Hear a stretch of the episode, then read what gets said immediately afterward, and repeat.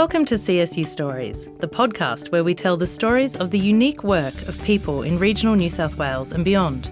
From Hollywood careers to amphibian specialists, we talk with CSU staff, students, alumni and members of our communities to share how our regions are shaping Australia and the world. Today we're speaking with Dr Victoria Brookes, who is a senior lecturer in population health and production at the School of Animal and Veterinary Science at Charles Sturt Uni in Wagga Wagga. Vicky, thanks for joining us on Charles Sturt Stories today. Thank you. Great. Well, so Vicky, population health and production, what does that mean? Can you tell me a little bit about your career and how you ended up in your role here? Well, my career has been quite diverse in terms of veterinary science, actually. And so even when I was 4 years old, I knew I wanted to be a vet. And all the way through school, I really focused on being a general practitioner, a James Herriot style of vet. And when I qualified, I worked in general practice in the UK, in Cumbria, actually, for 3 or 4 years. And that was actually the epicenter of the foot and mouth disease outbreak in the UK. So I was quite involved in dealing with that at the time. Wow. But even going through school, I suppose I had the early signs of being an epidemiologist, and I didn't notice myself at the time. But I was very, very interested in the outbreak of bovine spongiform encephalopathy in the cows in the UK at the time, BSE, as it's known. Yeah, and I used to keep all the newspaper articles on that and read them thoroughly. There wasn't the internet at the time, so you couldn't look up lots of different information on there. So I really relied on what turned up in newspapers and magazines, and I carried on being interested in it at vet school as well. And so initially I was in general practice in Cumbria, and then I came to Australia for a year. A lot of UK vets do that. Australian vets come over to the UK for a year and locum in lots of different places, and I really, really liked Australia and decided that I would love to come back and live here. Then I went back to the UK and worked on the foot and mouth disease outbreak over that next year, and I also did some travel to China, and then came to live in Australia full-time. Started off working in the Hunter Valley, and then did a variety of different types of practice there. I also have a particular interest in exotic animals, particularly birds, actually. So I carried on working in that, also in general practice, particularly with cattle, and also in equine practice, because Hunter Valley is a thoroughbred area of Australia, the thoroughbred breeding area. So I did some work there. And it wasn't until around about 2010, I suppose, that I realised that actually I was really interested in epidemiology. So I did some extra qualifications, some study there, and then decided to do a PhD looking at exotic diseases that could infect pigs in Australia, so diseases that we don't have here. And then after that I carried on doing research into mainly rabies up north in Australia, looking at how we can be prepared in that region, and also in Papua New Guinea. They don't have that there yet. And then working in Southeast Asia, doing some rabies research in that area as well. And then eventually that led to a position as a senior lecturer at Charles Sturt, so teaching in population health, so focusing a lot on cattle in my teaching, and then in research focusing on infectious disease, particularly emerging infectious diseases. Vicky, you have been everywhere. Goodness, Australia, China, Southeast Asia, Cumbria, all over. So talk me through, is epidemiology the study of infectious disease, or is it the study of viruses? And then zoonoses, what does that mean? Because I know that you've got an interest in both. Yeah, so how does that all fit together? Yeah. Well, epidemiology in itself is looking at how diseases spread in populations and what the distributions are of their risk factors and the diseases themselves. So who they occur in, where they occur, and the factors that cause them to occur at the times and the regions, and then the people or the animals that are affected. So that's epidemiology.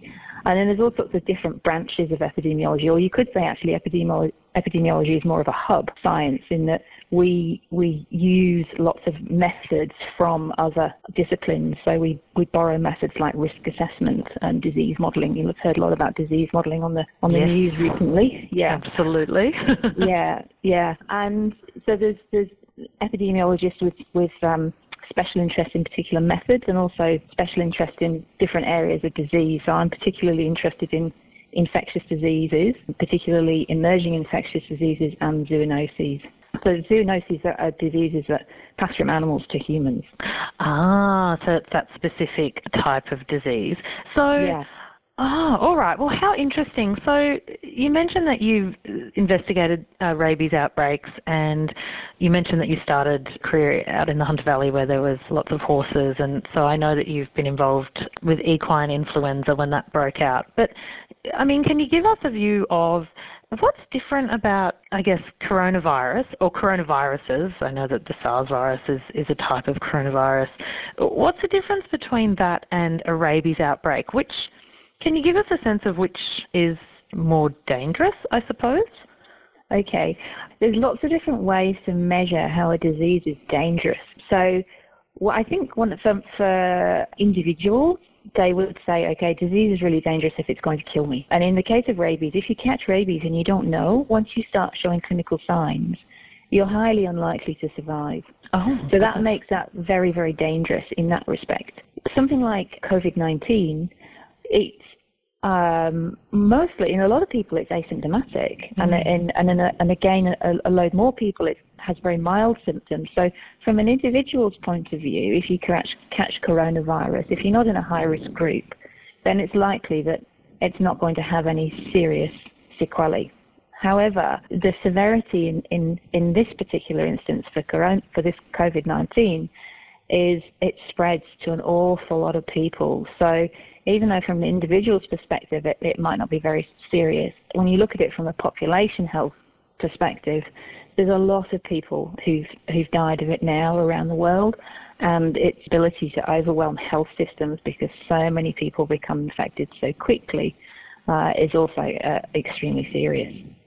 It's almost like the ripple effect of people getting sick from coronavirus creates more danger, I'm thinking as you're talking, because you think, oh, well, if most people are asymptomatic and, you know, why are we having such an extreme response to this particular virus? But as you say, it spreads quickly to so many people, and then our health institutions become overwhelmed, and that will then affect people who are sick with other things or need other help, I suppose. So there's different types of danger from it. True, yeah. With coronavirus, do you think we have a good idea where it developed from? We do in a broad sense. We know that these types of viruses, we know that most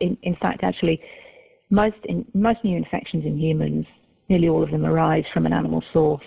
Mm. So it's not unexpected that coronavirus is originally a type of virus that's found in bats, and it's likely that it's either come directly from bats or has had an intermediate species. But we don't know what that is at this stage. We don't know exactly how it's done that. But we can say that that's, you know, in the broader sense, that's how it's happened. Mm.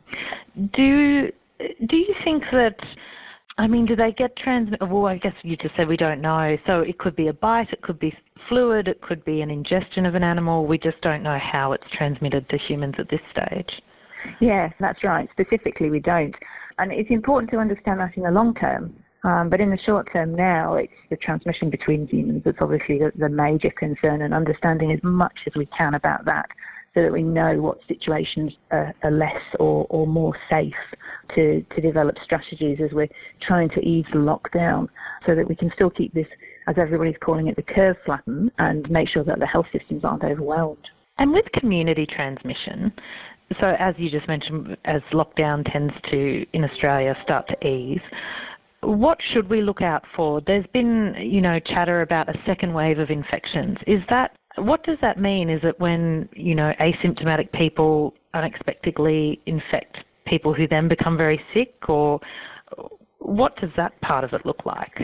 Yeah, the second wave of transmission is something that you see in infectious diseases when most of the population don't yet have immunity. So there's been a lot of chatter about herd immunity. Mm. And in the case of a virus like COVID-19, on average, one person who gets COVID-19 has a chance of passing it on to 2 or 3 other people on average.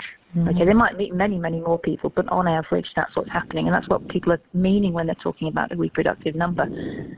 that means that within a month you can have uncontrolled transmission. So imagine one person passes on to another two or three people, and those two or three people keep passing on to another two or three people, and nobody notices. And the incubation period is quite short, so people can do that sort of after about 4 days, 4 or 5 days of being infected.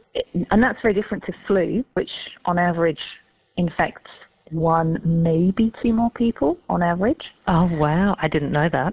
Yeah, so that's one of the big differences. So people say, are we overreacting? But this COVID-19, the virus that causes that is much more infectious, basically. And so the outbreak can escalate really, really quickly. So if you do the maths and assume that both influenza and COVID-19 have the same incubation period, in the case of influenza it might be a little bit different, but assume they have both the same, and you've got one person passing to one or maybe two for flu, and one person passing to two, but quite likely three with coronavirus.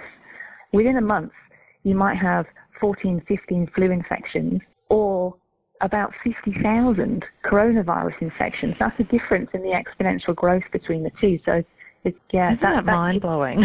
Yeah, it is. When you do the math of that, it suddenly becomes quite obvious that the speed at which these outbreaks can grow for coronavirus is absolutely massive. And that's why people are very concerned about the second wave of infection, because if we don't have a good idea of who's infected where, it doesn't take very long before we've got thousands and thousands and thousands of infections. And then the logistics and the resources required to trace all those people is really, really difficult. And so you can see how the hospital systems and the health resources really quickly become overwhelmed. So how do we prevent that? I mean, I know that there's a government app that we should all download so that the tracing can be done.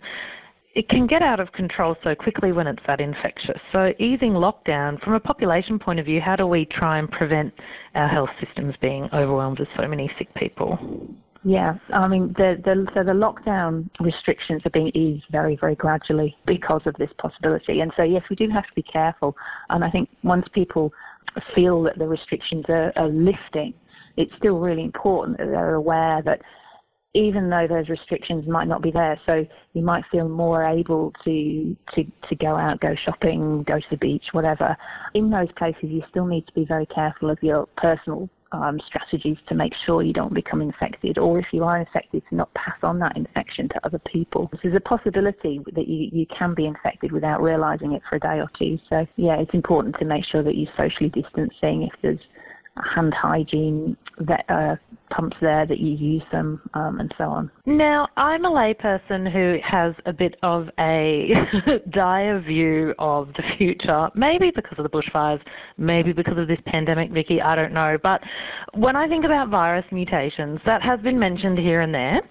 Yeah. Not as often, I don't think, as the second wave of infections and that sort of thing, and I think that's rightly so.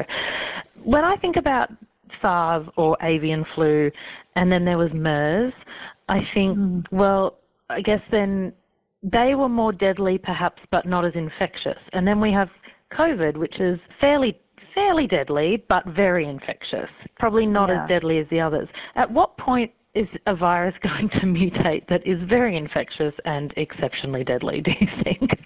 Yeah, oh gosh, who knows? I know this is one of the major concerns. So when virologists are researching these sorts of things, and epidemiologists are also interested in this, that's the big pandemic concern, is the highly infectious virus that's also has a high mortality, could kill a lot of people. We don't know. So the most important thing is making sure that we're prepared for these events.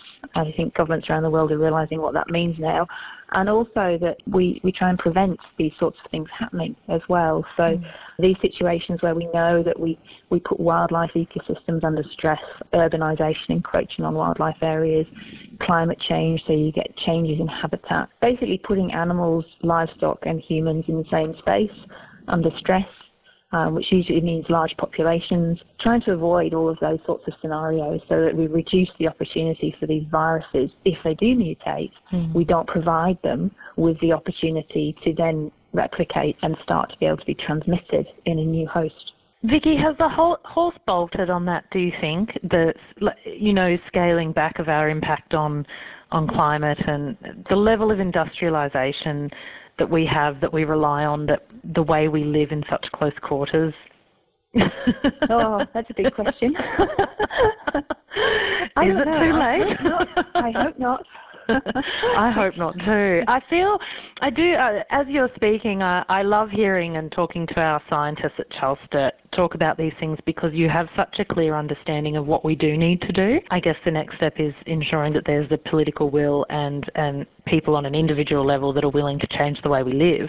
But I also feel in some ways that Australia has been really successful in terms of managing the virus, and that's not any kind of disrespect to the people who've lost beloved family members, but population-wise, we've done very well.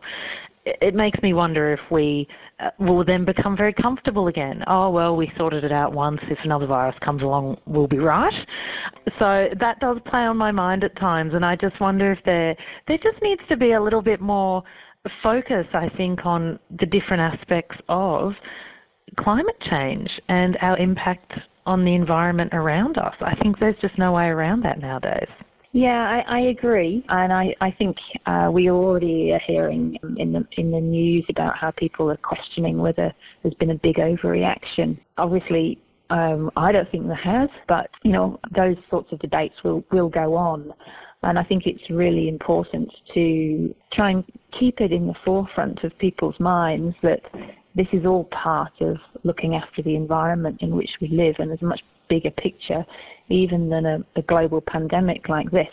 It's looking after our planet, and you know, how we do that and how we move into the future sustainably is obviously very, very important. So yeah, I can only, it's not an area of research of mine, so I can only speak from what I personally believe in and what I see around me. But yeah, I'm hoping that this will be a bit of a wake-up call, and that people will take these issues hopefully a bit more seriously. I hope so too. I hope it gives us an opportunity to invest in some of the science and activities that we need to alter the way that we live. And in my mind, there's an opportunity there for governments and how we rebuild economically and provide jobs for people. Why not invest in the things that are good for the planet? Now, Vicky, on a lighter note, do you see germs everywhere? Do you see opportunities for infection literally everywhere? I try and be quite pragmatic about these things. Otherwise you wouldn't leave the house, would you? Yeah. Oh, goodness. I tell you, I've never washed my hands so often. I think it's a good habit to get into. Yeah, actually, I have to say, not from being an epidemiologist, but having done clinical practice, it makes a big difference to understanding how to understanding infection control and being a little bit more aware of your surroundings.